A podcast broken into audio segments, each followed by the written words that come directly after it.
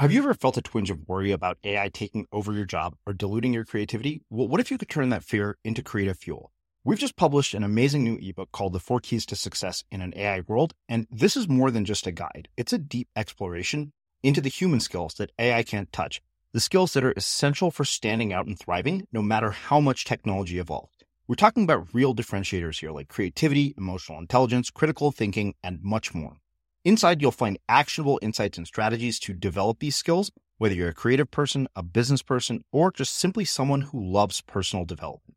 This isn't a story about tech taking over. It's a story of human creativity thriving alongside AI. Picture this AI as your creative co pilot, not just as a tool, but a collaborator that enhances your unique human skills. The Four Keys ebook will show you exactly how to do that and view AI in a new way that empowers you instead of overshadows you. Transform your creative potential today.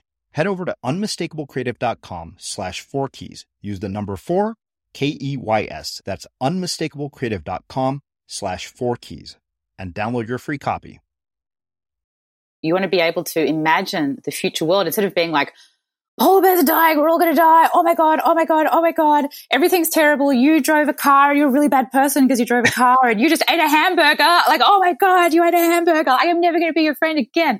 You know, it's a lot of like people can get in that mindset. You want to move out of that and start imagining 800 years. What world do you want?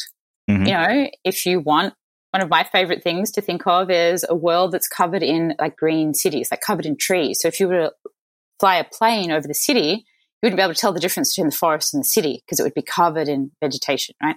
Mm. So, and that's a, a, real thing that actually has to happen for us to survive. We need a lot more plants, plant life in cities. Yeah. So I think about, oh, you know, cities would be covered in green roofs and then, um, you know, children would grow their own fruit and vegetables at school and, or maybe every, you know, just, you just cast your mind into an imagination space of the beautiful future positive reality. Mm. And that's a, a critical thing to do to create um, optimism and a vision and to get ideas from. Yeah. And, you know, since I learned how to do this, since I started doing this, my just whole headspace is different. I used mm-hmm. to be more in the other way of thinking. That's kind of how you start. We all start in that. Yeah. And then I started thinking about like, wow, imagine if I just walked down a city street and there were just cherry blossoms everywhere and there was art and there was children playing and there were no cars anymore and trash had gone extinct and there were every building had a little forest on top of it. I'm like, that would be amazing. That's the world I want to build. And you just get into a completely different headspace and get this really positive energy. And you mm. start coming up with ideas, you know, better, better ideas of what to do. Yeah. Uh, and that's kind of the creative loop that you want to be in with vision and optimism to change the world. That's your creative space you want to be in. And that's why you can't save the world without entering into a creative process. It's one and the mm. same thing. I'm Srini Rao, and this is the Unmistakable Creative Podcast, where you get a window into the stories and insights of the most innovative and creative minds who've started movements, built thriving businesses, written best selling books, and created insanely interesting art. For more, check out our 500 episode archive at unmistakablecreative.com.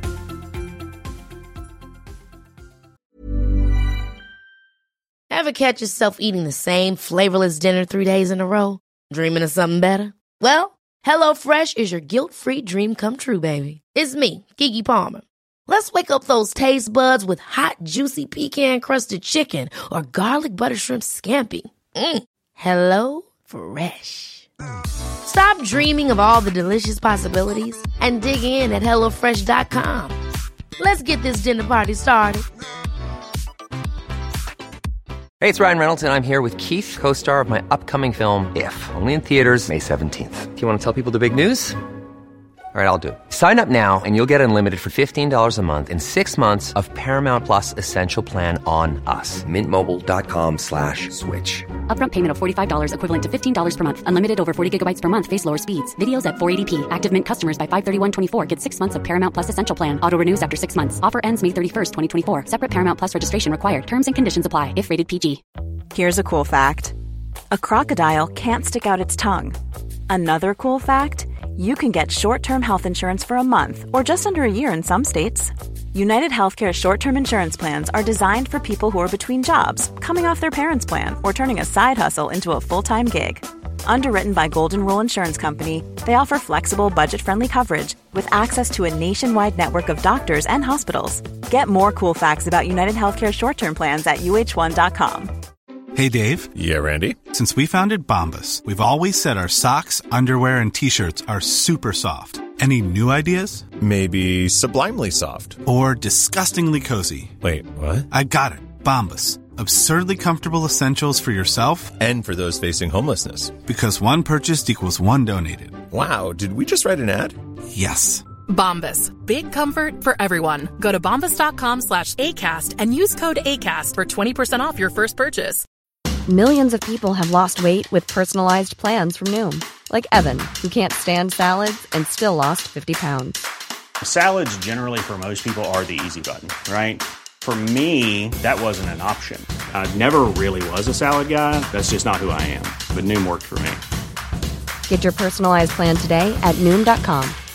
Real Noom user compensated to provide their story. In four weeks, the typical Noom user can expect to lose one to two pounds per week. Individual results may vary. As creators, we're always on the move. Whether it's a live podcast event, a pop up shop, or a workshop, we're constantly interacting with community, and that's where Tap to Pay on iPhone and Stripe comes in. Imagine this you're at a live event, a listener loves your merch, or a participant wants to sign up for your course on the spot. With Tap to Pay on iPhone and Stripe, you can accept their payments right there and then, right from your iPhone, so there's no extra hardware or no delays. Total game changer. It's not just for creators, any business owner can do this. It's about making transactions smoother and much more personal, growing your business in your way. We've been using Stripe for our products and courses for a long time, and now with Tap to Pay on iPhone, you can take your business to the next level too. So visit stripe.com slash tap iPhone to learn more. Remember, folks, with Tap to Pay on iPhone and Stripe, your business is always at your fingertips. Katie, welcome to the Unmistakable Creative. Thanks so much for taking the time to join us. Thanks so much. I'm excited to be here. Yeah, it is my pleasure to have you here. So uh, I came across your story because you wrote in and you sent me a copy of your book, How to Save the World. And I just, you know, I, as I was going through the book, I couldn't, you know, help but think, wow, there's so much in here that is like super tactical and actionable and incredibly relevant to creative people. But um, before we get into all of that, uh, I want to start by asking, where in the world did you grow up, and what impact did where you grew up end up having on the choices that you've made throughout your life and your career? Okay, that's a really big question that I will try and put into a, a nutshell. Uh, I was born in Chicago, but I moved to Australia to Australian parents as a baby. So I'm a dual American Australian uh, citizen. But I grew up in a lovely part of Australia called the Mornington Peninsula. That would possibly be like the Santa Rosa equivalent. I just assume everybody knows the places in California uh, beautiful natural area. And I was very bonded with nature as a child. I loved to draw flowers. I got brought up in a, a, really creative household. My grandparents have German grandparents. My grandmother was a fashion designer and my grandfather was a graphic designer. And back in those days, that meant illustrating everything yourself. So my grandmother was a, a masterful illustrator where you had to draw the whole figurine and the face and the different poses. And my grandfather, being a graphic designer back then, they didn't have computers, so they had to do everything by hand. You had to draw the fonts. They had to, he could paint a photorealistic portrait on a billboard. And so growing up in that influence, just being able to be technically masterful with drawing and creativity and making as well, because fashion is a three dimensional making process, that was core to my upbringing. And then I got interested in science uh, and engineering and sort of math. I sort of had a bit of a, um, a bit of a strength in that. Yeah. And so I got really interested in science. But then as a teenager, I was a teenager in the 90s. There was a lot of environmental activism from Greenpeace type of groups back then. You know, we saw whales with harpoons in them with blood on the news every night. There was the um, Rwandan massacre and the Ethiopian famine during that time as well, where you saw skeletal children on the nightly news every night. Um, and then you would hear about um, the Amazon being cut down and deforestation and toxic chemicals in food. There was a whole lot of environmental marketing activism going around that time. So as a young, you know, 13 or 14 year old, that really deeply affected me as I was a, a sensitive, creative child who liked to draw flowers and write poems about whales. The idea of a whale being killed was so upsetting to me or a tree being cut down. I was instantly drawn to environmental activism very young in my in my early adolescence. And it just went on from there. I went and studied environmental engineering and got into the, you know, the technical job of trying to build a sustainable city and was involved in it was sort of fringe punk activism as well. But I always had a foot in the the real technical business world of sustainability.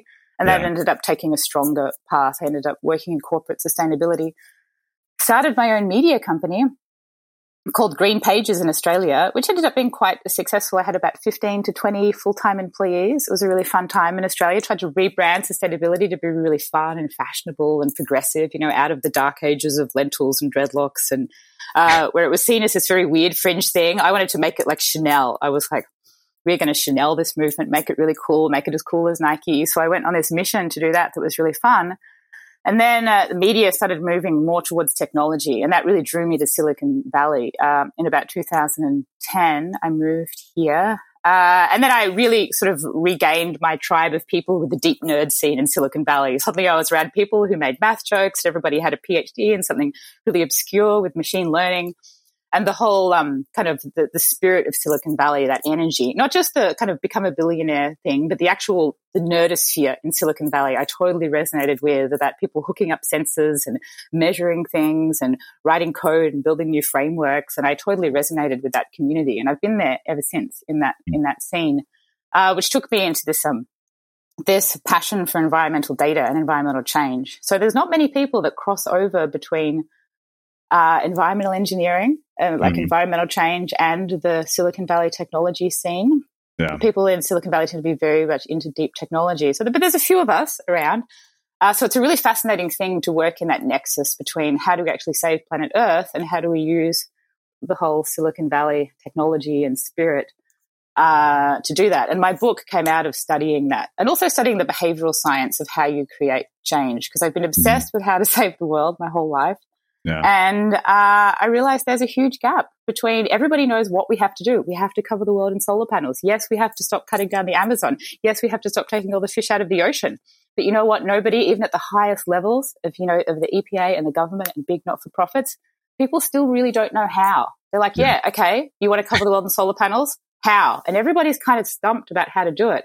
So we have to look into the next phase is in social influence. And that's where the behavioral sciences really come in. So half Silicon Valley, half behavioral science. That's kind of where I think environmental change is really at right now. That's what my, my book, How to uh-huh. Save the World, really draws on that. And then here we are today. Wow.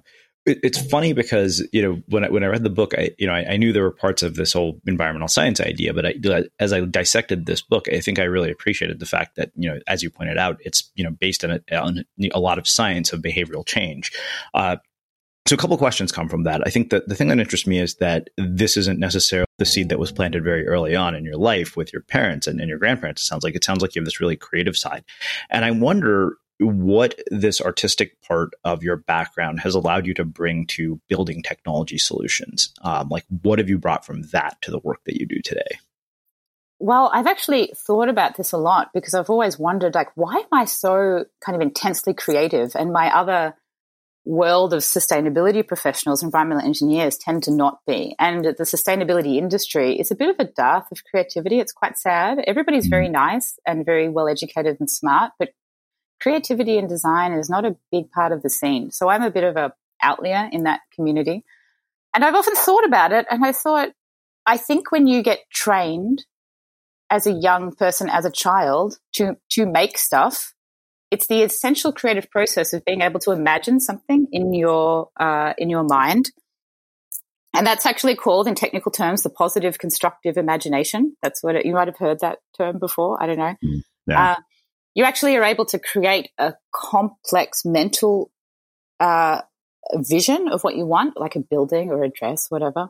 And mm. then you get to work of practically making that happen. So you're constantly in this parlay or this iteration between the the mental model and the physical act of making in this rapid kind of trial and error uh, cycle. Mm. That's essentially the creative process imagining, making, imagining, making. And so when you get brought up doing that, and this is why putting art and design in school is so important. Then always everybody's focusing on like STEM, STEM, STEM. I'm like, yeah, sure, I have STEM training, but you have to be able to imagine something like, okay, I want to take a photograph. I want the photograph to look like this. And you can imagine it in your mind. And then you go through and you figure out how to use the camera and you study tutorials and then you actually do it. A whole lot of people, they're not imagining, they're not in the process of imagination. Yeah. And then they're not trained that, you know, you can actually figure this shit out. You can just do YouTube tutorials, you can read the manual, and if you spend a day on it, you can do really good quality photography if you if you learn. Um, so even just like dressmaking, you know, like cutting little bits of fabric out and sewing them together, you're working with that three dimensional space. Yeah. So the more stuff you make, you're also able to build your confidence up to basically say, I imagine that, I'm going to go out and make it. Mm-hmm. So part of it's cerebral, but part of it's just your personality that you actually have the confidence. I mean, I have friends all over the place that say, oh, I'd really like to build like a community garden, or I'd really like to build a roof garden or something. And you've really got to have some sort of power or confidence inside you mm-hmm. to be like, okay, now I'm going to really make it happen in real life, and that you mm-hmm. can be in that in that process. So I think that creative upbringing I had was absolutely core to being able to just have an idea and then be like, yeah, I'm going to do it. Just going to yeah. just going to do it. I, I, love that. You know, it's funny you, you mentioned that. Because I was thinking, uh, you know, I, I, started doing searches for smart mirrors a few weeks ago, and I was like, "Fuck, these things are really expensive." And so I was like, "Wait a minute!" And then then I found a tutorial for like a DIY smart mirror for you know like about 150 bucks. You can make one of your own, and I was like, "Okay, this involves a lot of soldering and hardware and things that I don't know anything about." But there's a tutorial on YouTube, and the girl who made it didn't necessarily look like a computer genius. She just made it. And I thought to myself, okay, you know what? This might be an interesting project. Um, you know, and, and it, like I realized, I was like, okay, nothing here looks particularly complicated. You know, it, it's, you know, like you said, figuring it out. So, you know, I, I know you mentioned that you're a parent, and I wonder, based on this perspective, like, what is your view on the education system uh, in its current form? Oh, well, I don't know if I'm totally qualified to talk about that. And I probably will just say something that I don't, I'll just sort of qualify saying I don't really know what I'm talking about. Um, and my child is also only four years old. Yeah. So she's not in elementary school. She's just in preschool. Yeah. But so I don't, I don't know anything about children over the age of four. Basically. Well, you also live in a, in a city where apparently kids have to be on like waiting lists for schools where the moment they're born, from what I'm told in Silicon Valley. Uh, I don't know about that. That they yeah. uh, there is a lottery system. I haven't gone into it yet. I'm just about okay. to go into it, so I'm not quite sure. Um, but I do have a few thoughts on on parenting that are a bit uh, a bit unique. And one thing that I I have a very strong willed child with a she very much has her own personality. She's hard to control. She's fiercely energetic she is more wolf than child. I almost want to say literally, but I don't like to use that word incorrectly. But she is so wolf-like. It's like she's she's like nuclear powered, right? I've never met a child that's more energetic and more kind of forcefully her own person. And I just look at this child who's just so um, has so much personality and so much dexterity and physicality.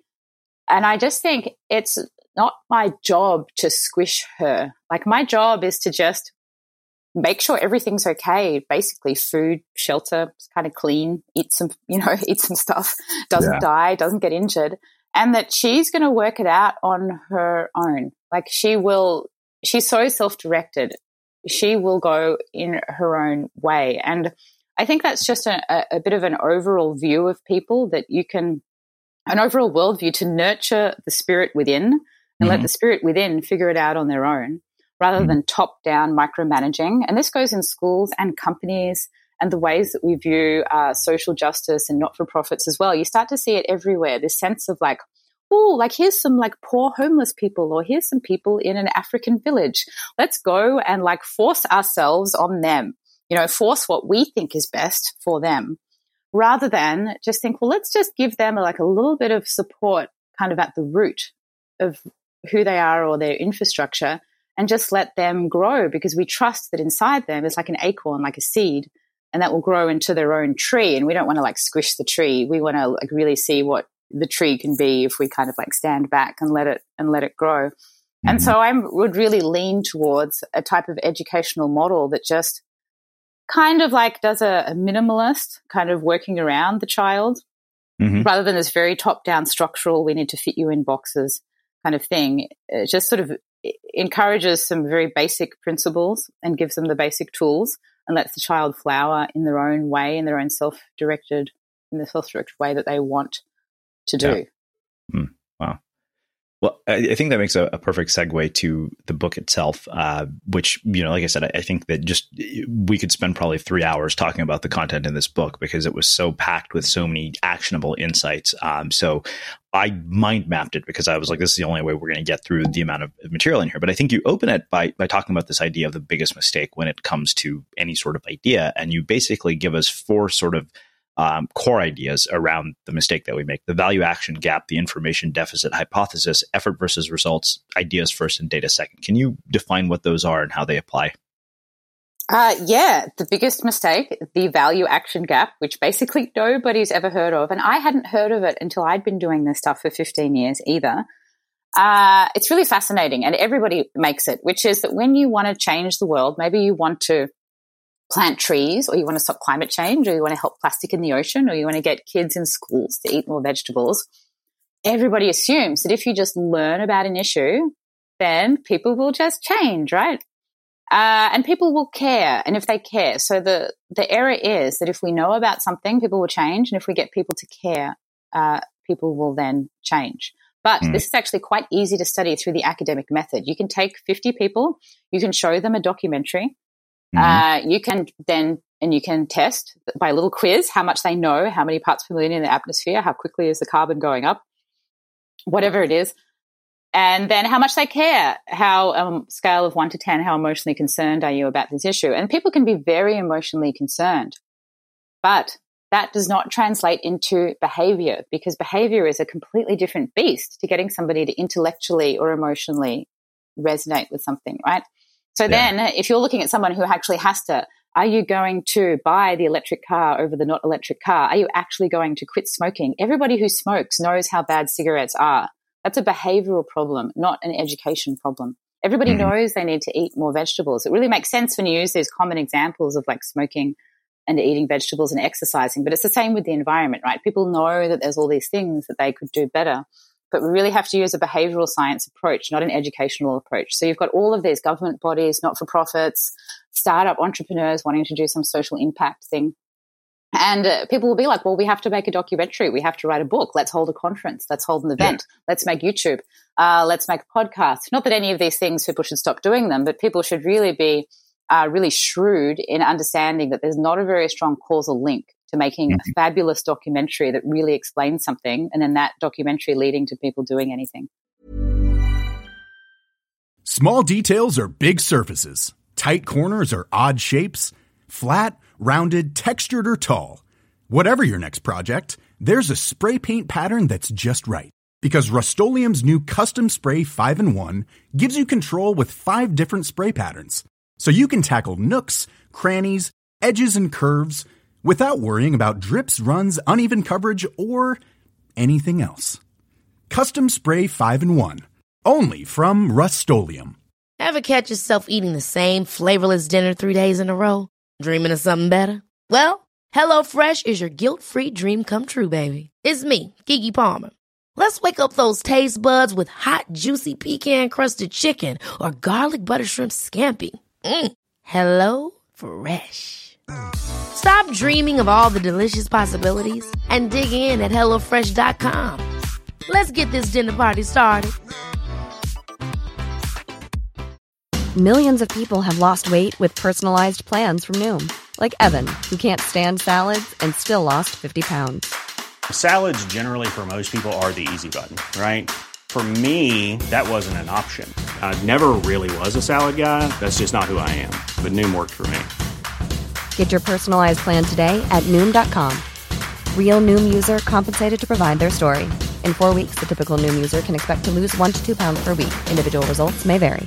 Quality sleep is essential. That's why the Sleep Number Smart Bed is designed for your ever evolving sleep needs. Need a bed that's firmer or softer on either side? Helps you sleep at a comfortable temperature? Sleep Number Smart Beds let you individualize your comfort so you sleep better together. JD Power ranks Sleep Number number 1 in customer satisfaction with mattresses purchased in-store. And now, save 50% on the Sleep Number limited edition Smart Bed for a limited time. For JD Power 2023 award information, visit jdpower.com/awards. Only at a Sleep Number store or sleepnumber.com. A lot can happen in three years, like a chatbot may be your new best friend. But what won't change? Needing health insurance. United Healthcare Tri Term Medical Plans, underwritten by Golden Rule Insurance Company, offer flexible, budget friendly coverage that lasts nearly three years in some states. Learn more at uh1.com.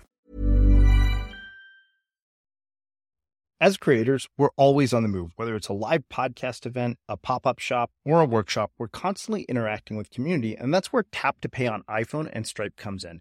Imagine this you're at a live event, a listener loves your merch, or a participant wants to sign up for your course on the spot. With Tap to Pay on iPhone and Stripe, you can accept their payments right there and then, right from your iPhone, so there's no extra hardware or no delays.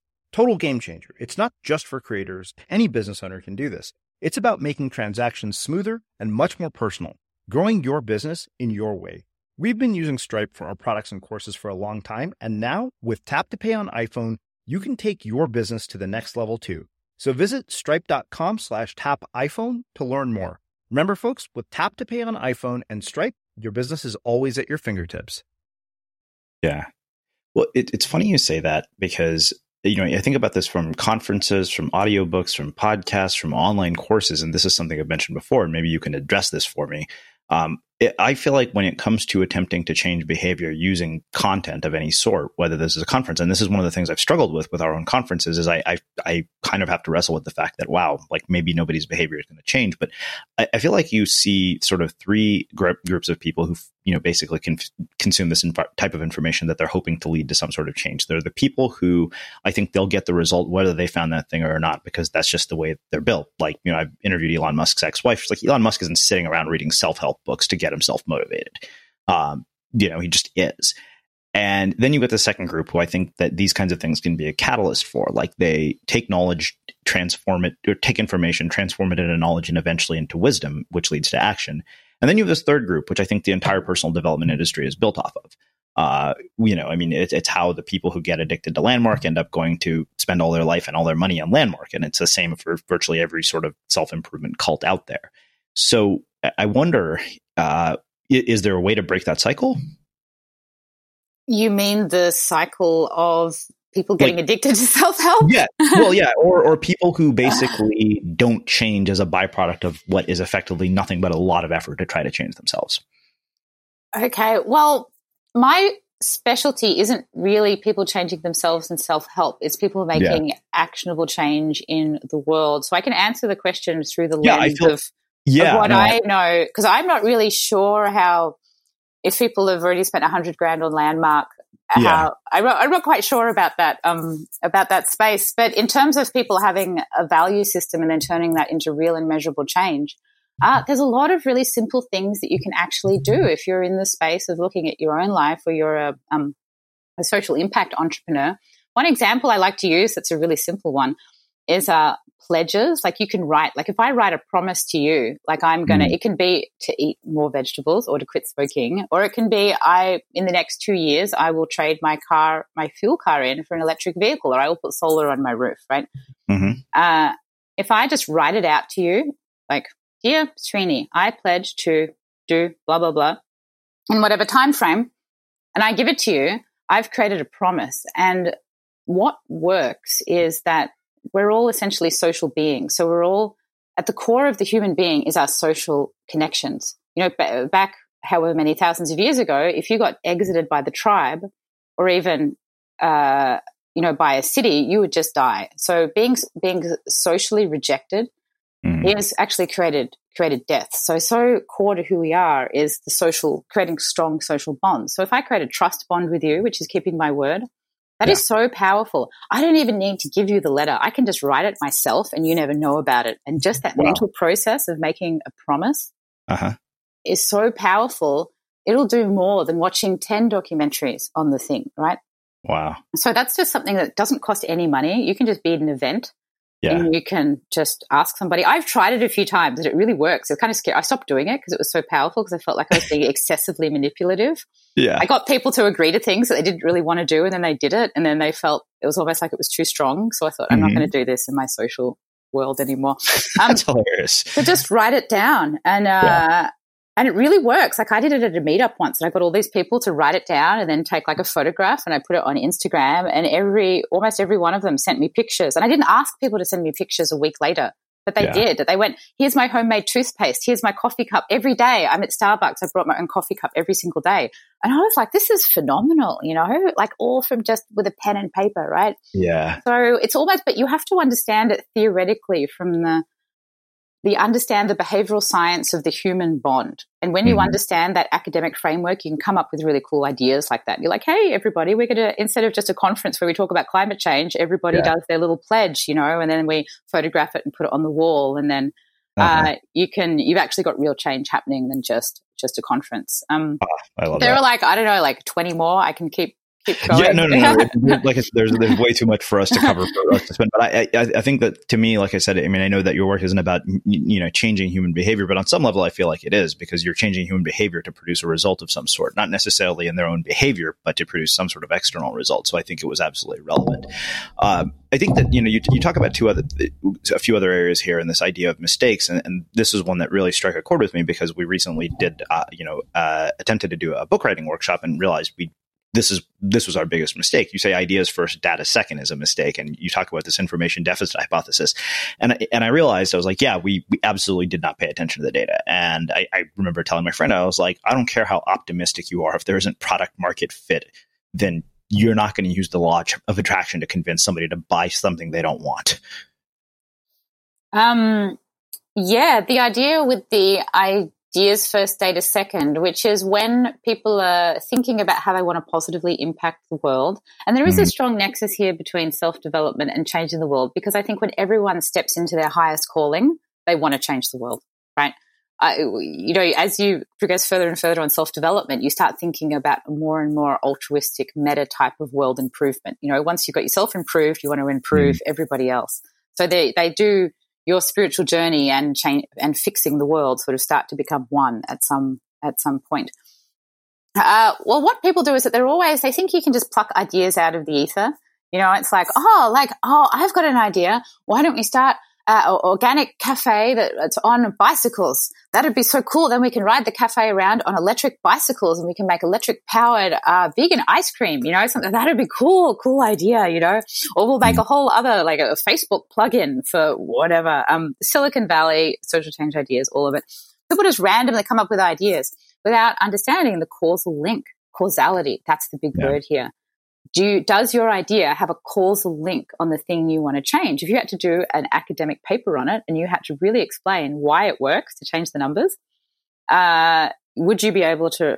Would you be able to do that? So what my book teaches is you flip it around and uh, don't come up with any ideas yet. Just look deeply at the data. If you're trying to affect energy efficiency, if you're trying to affect people changing water, if you're trying to get people exercising, whatever, then you really understand the data and the research about that first, and then mm. draw your ideas from looking into the data, and you will have so much better ideas. This is this nexus between measurement and creativity that I'm so passionate about. That you can actually draw creativity through looking at the numbers. And when you start looking at the numbers, you're just like, oh my God, look at that. That thing goes like that. And oh my God, we really need to be doing this. And yeah. oh, look at that gap. You know, like one of the things, insights I had by doing that, I was looking at the energy efficiency of different households, just a big spreadsheet I downloaded from the energy government website. And I saw that the more people lived in a house, people's energy consumption per capita almost halved. So if you've got one person living in a single dwelling, mm-hmm. if you just put two people in that, basically per person, it goes to, just about in half. No. You know, and then if you put three people living together, it's almost like a third. You know, it's basically almost like the extra person you add into the house they uh-huh. almost make no, they make marginal addition, they use up marginal additional extra energy. So then you realize that actually living in one person per house is one of the most, uh, the, the worst things you can do for your own carbon footprint. So then mm. I hmm. started thinking more about communal living. I was like, well, the art of energy efficiency is communal living. Like, and in all my time doing environmental stuff, I'd never heard anyone talk about that because people hadn't really looked at the at the data. People are always like, drive a Prius, you know. I'm like, you've just got to live with a whole bunch of people, 10 people in the house, sleep on yeah. a bunk. Like, uh, and I just, and I started thinking about these new architectural models for how you could mm-hmm. do that. You know, you could have people sleep in little pods, like a beehive. You sleep in a little, like, you know, a cell, like a, like a, um, yeah. like a bee in a hive. Came up with uh, this whole property development idea called the beehive. Maybe it'll happen one day. Uh, and I was like, you know, we really need a whole new wave of property development that accounts for lots of people living living together. But anyway, it was a whole new realm of creativity I entered into and imagination, uh, and potentially entrepreneurship that would not have come if I was not studying a yeah. very boring government spreadsheet. So that's what everybody got to do. They've got to look at the numbers, deeply understand them, and then uh-huh. what I teach is like a mind mapping process. So you look at the numbers, you write the number of what you want to achieve, and then you just mind map. Not one idea, but a hundred ideas. You just keep going. What mm-hmm. ideas are going to shift these numbers? What ideas are going to shift these numbers? And you will have yeah. a thousand times better quality ideas doing that than just trying to like lie on a beach and be like, mm-hmm. you know, like pedal powered vegan ice cream van, you know? Um, that that wouldn't be fun, but it may not actually measurably affect anything. Yeah. Well, I think that, that was one of the things that really struck me about this book, even though, you know, like, I mean, even when you wrote in, you know, I thought, okay, there's a story about creativity here. But when I started reading it, I thought, wow, this is a very data driven approach to creative problem solving, which I, I really like because I, I, you know, skeptical to a fault about things that are based not on any research or data.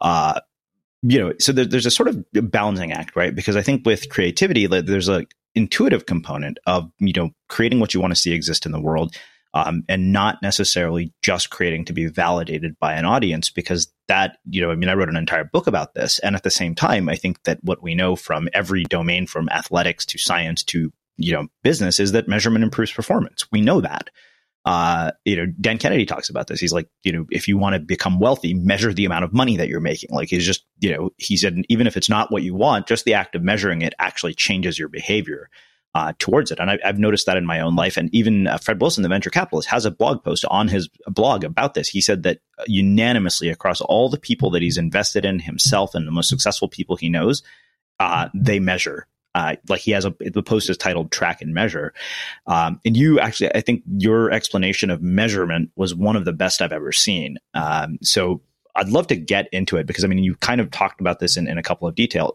quite a bit of detail. You talked about defining the problem, determining your God metrics, uh, researching your numbers deeply, working out how you measure it, and, and, writing it all on the wall. Can you kind of give us an overview of how measurement might apply to uh, some sort of creative project? Let's you know, let's say we're using the podcast as an example. Um, you know, it, maybe the exact problem being okay. The problem we're trying to solve is how to reach a bigger audience. Okay, well, the first uh, step for that is just going um, back from the podcast to the value action gap yeah. that a podcast, although it is a, a wonderful medium, is not a God metric. So the context, could I change the example a little bit? Please, to, yes, um, absolutely.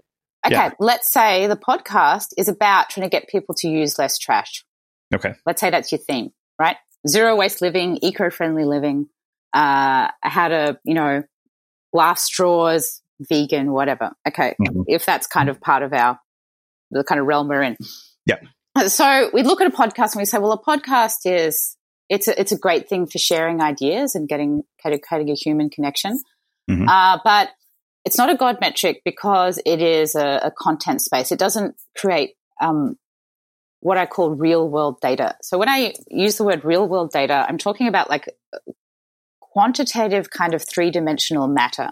So mm-hmm. that means with trash, it's like pounds of trash, actual pounds of trash. It could be like yeah. numbers of trees. It could be kilograms of body weight on somebody. It could even be time saved. That's like a real, you know, a real metric. Mm-hmm. Liters of water, um, parts per million of a toxic chemical.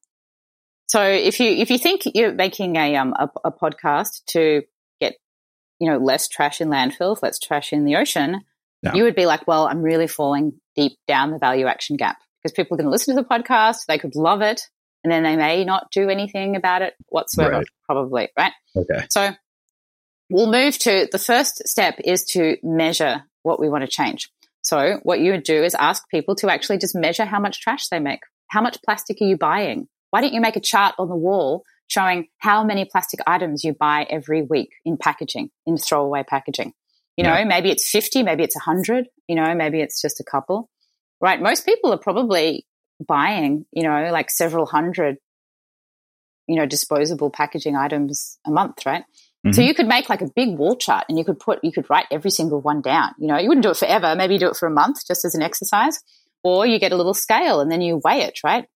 Mm-hmm. One startup idea I've been working on is actually to put the scale on the garbage truck. So the garbage truck actually measures it for you and then sends you the data.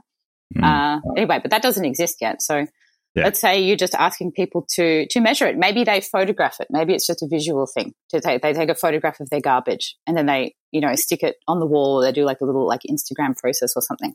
So the process is just um, is just measuring that, and mm-hmm. then once you're monitoring it, one of the pages in the book just says put the number really big on the wall.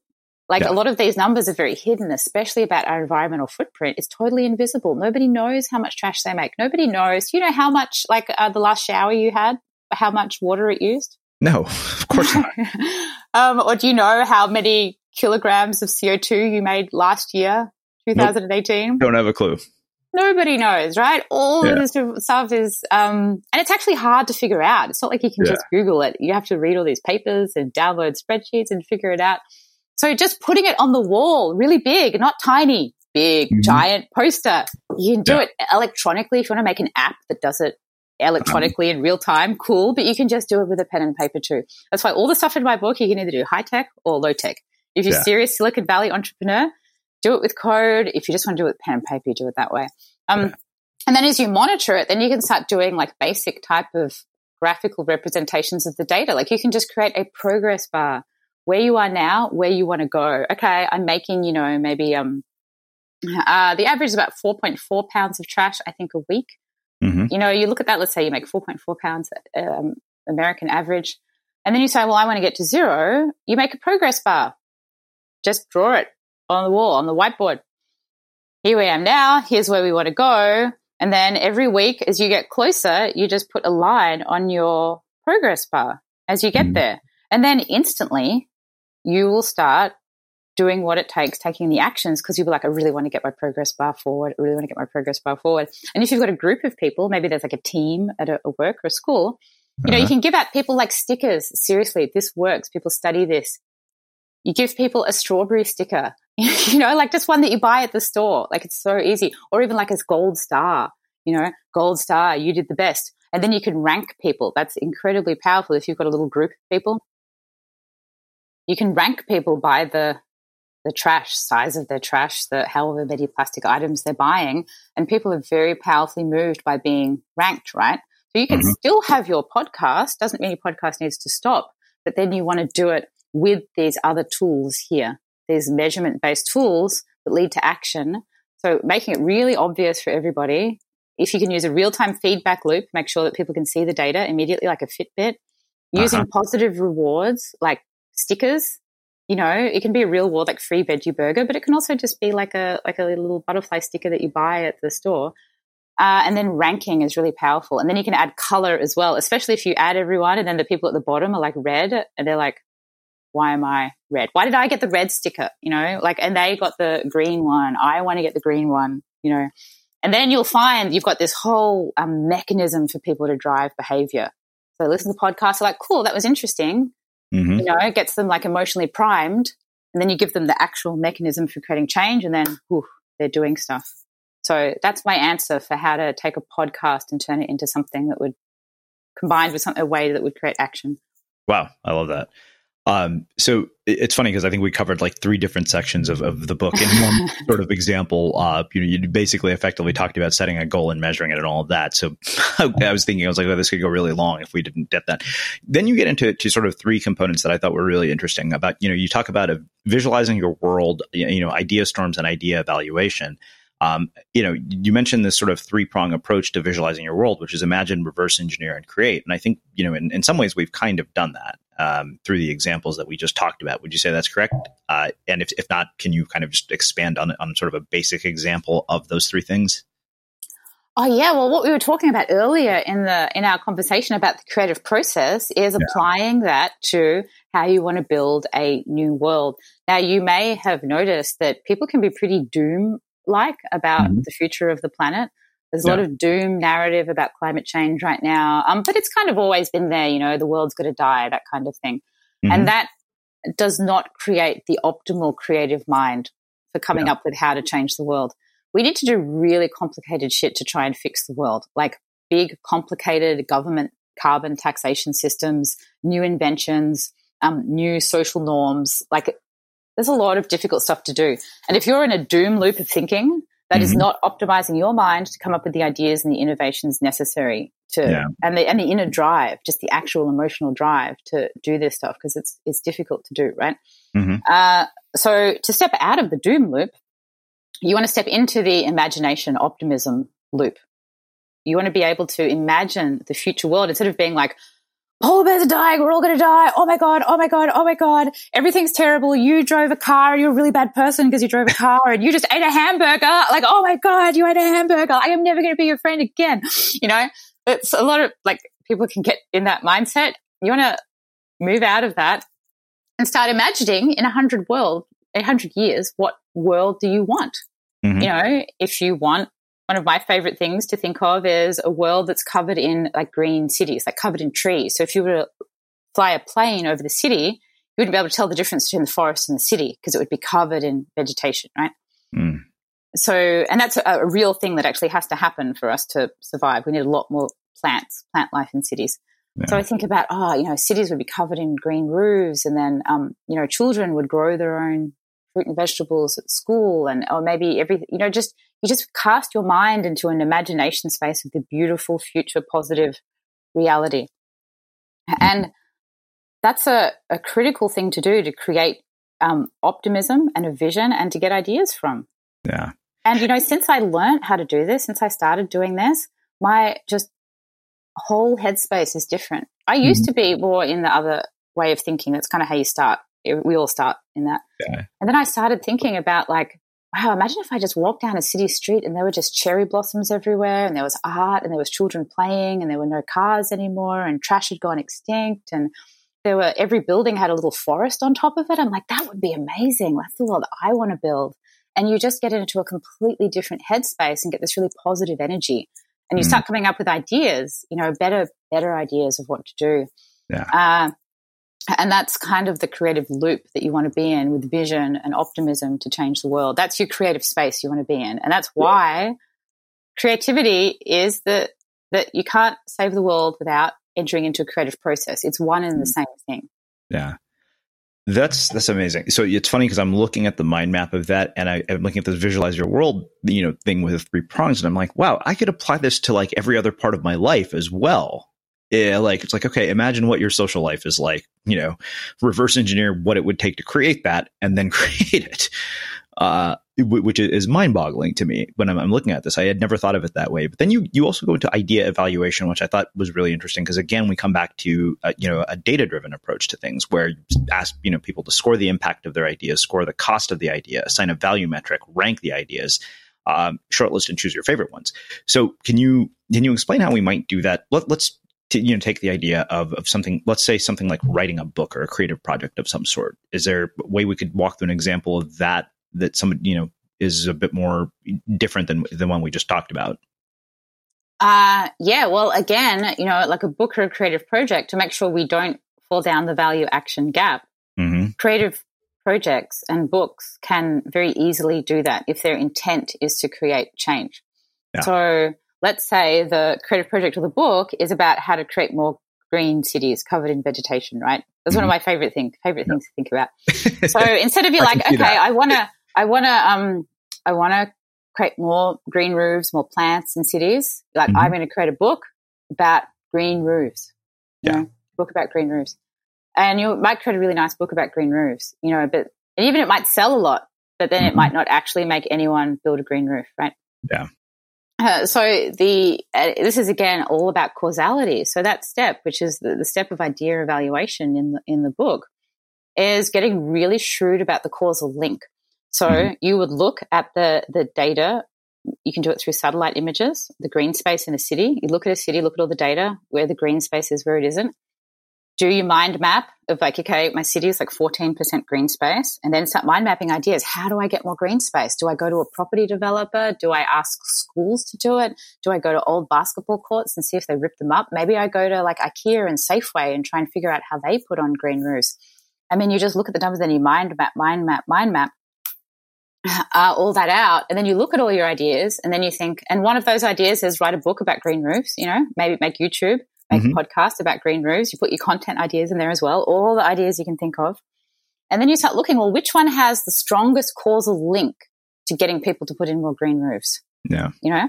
And you maybe your book might very much be in there. You're like, okay, I want to write a book, but the book, then you'll think, okay, instead of just writing a book the way everybody else wrote a book, Mhm. maybe I'll write a book. I'm just like thinking off the top of my head here. Maybe I'll write a book that actually has a map of my city and each book per maybe suburb is different. I could do a slightly different one. Maybe it's like a more of a booklet, you know, maybe just it's only like um 20 pages or something, almost like a tutorial guide. And then you put in the map of your suburb and then you isolate in like a bright color where all the existing green spaces were. You put a progress bar in that says, okay, we're at 14%. We really want to get it up to like 50%. Mhm. And then you list all of the organizations to call, you know, community groups, etc. And then you say, you know, help us get your face on the map. We're going to do another one in, in like six months. Put your face on the map, take a photo of yours, put it on Instagram. Um, maybe you make an app that people can like tag themselves and put it on because people like to take selfies and be seen and, um, you know, doing things and all of that. And you completely create your booklet into an action guide about a Mhm. specific community. And you're like, come on, everybody, we want to get our progress bar up to 50% green space. That is the mission here. And everything you do in your marketing is Yeah. all about creating that measurable goal. So you go from something very similar to a book to a booklet and community campaign, and then you make it so it can be replicated in different different towns. So you're taking kind of a different, a, more creative, more different approach to Mhm. um, the way books have always been always been done, and people can download it from the website. So you see what I mean? Like you can just take a conventional concept and just tweak it and make something Right. that actually has impact. Wow. Wow. Uh, this is this is kind of amazing because like a data driven approach to to making real meaningful impact, which I love. Uh, so in the next section, you know, we've alluded to some of this, and, and we've got hit cer- certain parts of this uh, in uh, our conversation so far. You know, which is about changing behavior. I mean, we've you know talked about actors, actions, measurement. One thing you, you talked about here was user story mapping, which I thought was really interesting. Uh, can you walk us through, you know, what is what exactly that is, and, and how it plays a role in, in the work that we do? Oh yeah, user story mapping is like the like the most important thing you can do. It's used very commonly in software development. If anyone's listening and they've done uh, any kind of like software development or UX design, Mhm. they've done this. But uh, unfortunately, because people's careers tend to get siloed, this has not spilled out into the entire not-for-profit government world. Mhm. Hardly anybody's ever heard of it. So it's really simple. You just draw. Like I like to do it with a stick figure. People usually do it with post-it notes, but I'm more of a stick figure mind map kind of gal. Yeah. Uh, so if you're looking at, let's say it's the green city idea, Mhm. instead of kind of boxing yourself into a, a book and doing books the way everybody always has done books, you do it, start off doing it, use a story map. So you'll draw a picture of a little person and then you'll be like, well, here we go. He what, what wakes up in the morning and then, you know, drives to work, goes to work at a building, you know, eats lunch, breakfast, coffee, whatever, does things, drives home, another building, long freeway, you know, who is your like type of person? And then you illustrate how they go through their day. Mhm. And then at what stage you can intervene in that to create the action that you want them to create. So if this is like a person, it could be to say an office worker. Let's say use Uh-huh. that example. Yeah. You could be like, well, I, how can I empower the office worker to push their company to cover their roof in greenery? That would be one type of person. Mm. Let's say it's, for example, something like like safe, like big stores, like um, Safeway, IKEA, those kind of like big box stores, right? Mhm. You could be like, well, I want to get. You go like, okay, they've got a big. They take up a lot of land. They would be a really good candidate for this. So you've got the employees, so you do a stick figure for them. You've got the uh, executive people who are in power over the building, like the building managers and the corporate executives. Mhm. Uh, then you've probably got the community, like the people who buy things, the shoppers. Yeah. Uh, you've got the surrounding residents, and I don't know who else would you have. Would you have in that mix? Maybe like the town planners. Maybe there's Mhm. something to do with people that approve building permits. Um, the mayor, whatever, local environmental organizations. Yeah.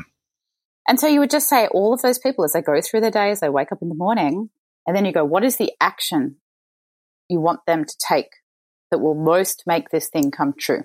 Mhm. So if it's an office worker, it would be like, okay, we want them to send an email to the corporate executive or the building manager, you know, the head of architecture or whatever. I don't know who that person is, but um, to ask them to do this. And maybe it's got a cool picture. It's got this is what you know IKEA would look like, covered in vegetation. You know, Yeah. um, old IKEA, new IKEA, They- they- and so you empower the employees. And then the executives, it'd be like, well, this is how you get a quote. This is who you would the local suppliers.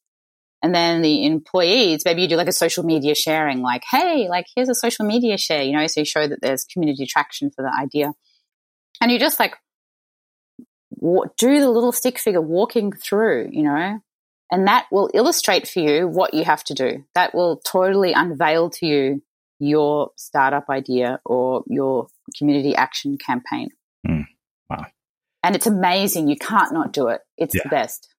Wow, that is that is wild. Uh, so, uh, like I said, I mean, I think that the amount of depth that you go into in all of this stuff is probably way too much to cover, even in our conversation. But I think that the other one that I wanted to spend some time talking about was systems thinking, because it, it's funny, you know. I think that when when people think about creative work, they I, I think one of the smartest things I ever saw about creative work was that um, it was something David Brooks said about you know work like an accountant but think like an artist, uh, and and to me that was very clear that you know systems are, are critical to even creative work. I know because you know I taught an entire course about designing systems for creativity. So, uh, but but I mean, your sort of dissection of systems was really in depth and detailed. Can you give us sort of an overview of, of this concept of systems thinking and, and how it might apply to any problem that we're trying to solve?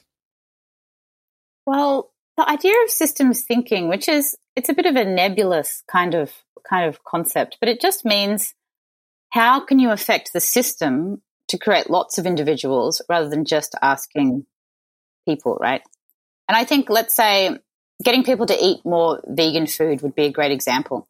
If you think the best way to get people to eat more vegan food is to just get people one on one to go vegan, Mm-hmm. you're thinking in an individual bias kind of way Yeah. like one person at a time, right? And that's a kind of like a bit of a slower, much slower, kind of less effective way to change things. Mhm. If you start thinking of a systems way, you might think of, well, how can I affect a thousand people at a time? How can I affect a million people at a time? Yeah.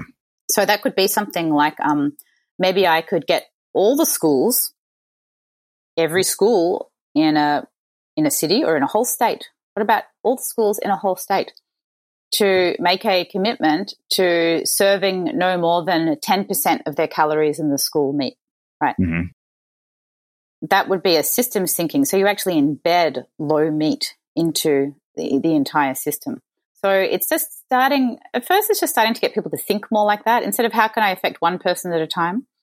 Not that you shouldn't affect one person at a time, but just to start to think about if you're going to be, this is going to be your full time work, it's, it's going to be your baby, it's going to be the next 10 years of your life. You really want to be thinking about how you can influence large amounts of people to take action. And uh, there are different ways that you can do that, like looking at the defaults. One of the examples in the book is through organ donation. It's a pretty commonly known example in uh, like behavioral science.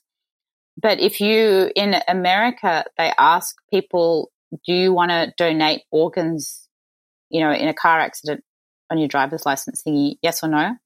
And people tend to click no more often.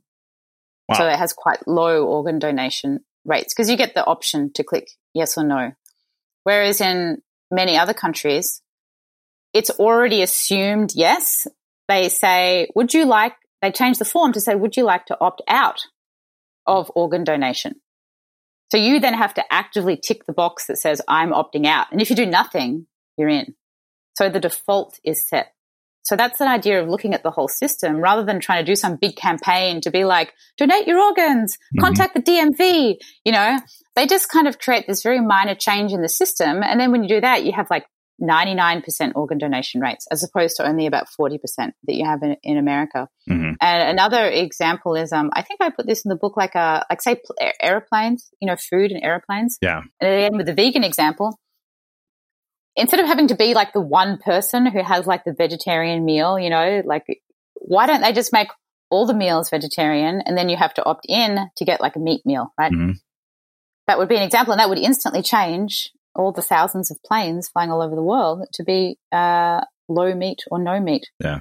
um, aircraft without having to do this process of like one person at a time, you know, going vegetarian. Uh-huh. You can uh, look at these system wide interventions. So it's kind of obvious when you think about it, but a lot of people haven't quite got their head into that space of like, are your ideas individual bias, mm. or are you really looking at the system of how you can affect thousands of people at a time through the design of the system? Mm.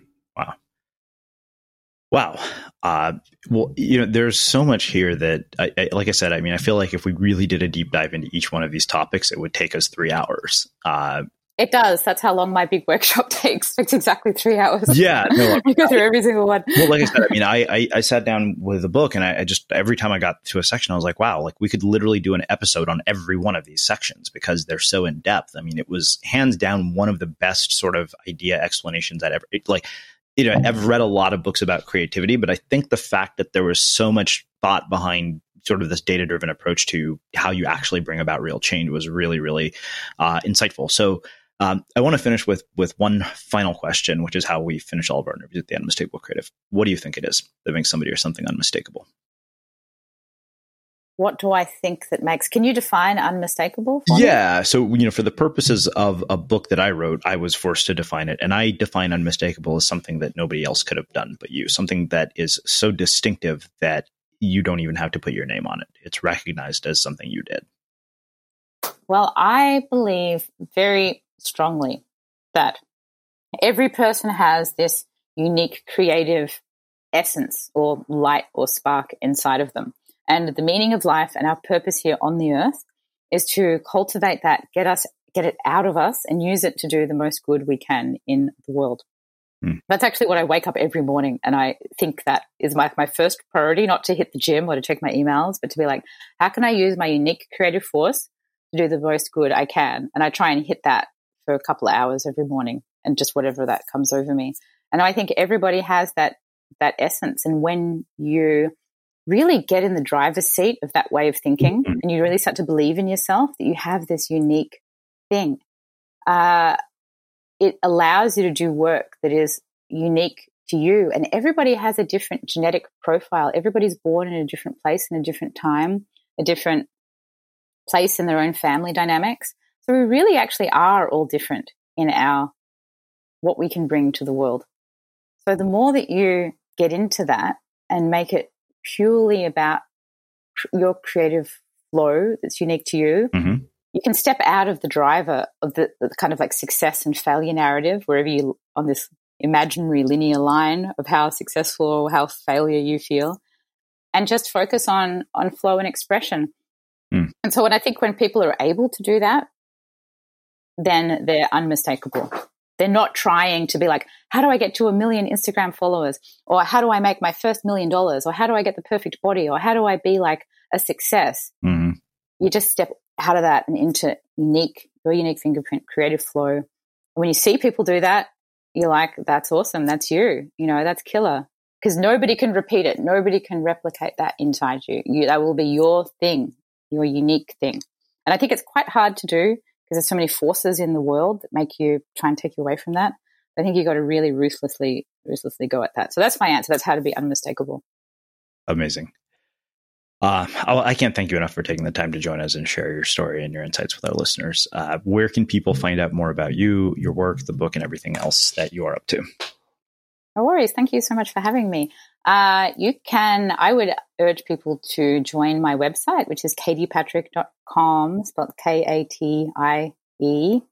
Uh, sometimes my accent, people get that off. Um, and I have a whole bunch of free downloads that can help you get more insight, you know, little tutorials and stuff. Um, that is fun to sign up. And there is a button on there that will direct you to get the book from Amazon or you can get it from the Indiegogo campaign. Uh, if you get it from Indiegogo, I think it costs a little bit less, and you can also get the ebook and the audiobook all in one. So that's a good a good deal. And I have a, a podcast. It's also called How to Save the World, which has interviews with some academics that go into. If you're a really deep kind of behavioral sustainability nerd and you want the deep academic dive, there's some episodes on there that do that that you might enjoy if you want some more um some more deep insight. And it was just at Katie Patrick at Twitter as well awesome. And for everybody listening, we will wrap the show with that. Thank you for listening to this episode of the Unmistakable Creative Podcast. While you were listening, were there any moments you found fascinating, inspiring, instructive, maybe even heartwarming?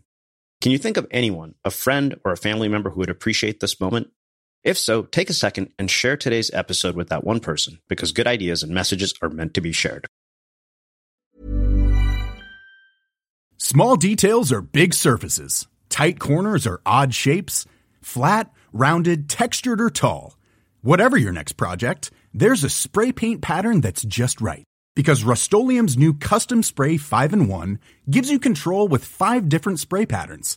So you can tackle nooks, crannies, edges, and curves without worrying about drips, runs, uneven coverage, or anything else. Custom Spray 5 in 1. Only from Rust-Oleum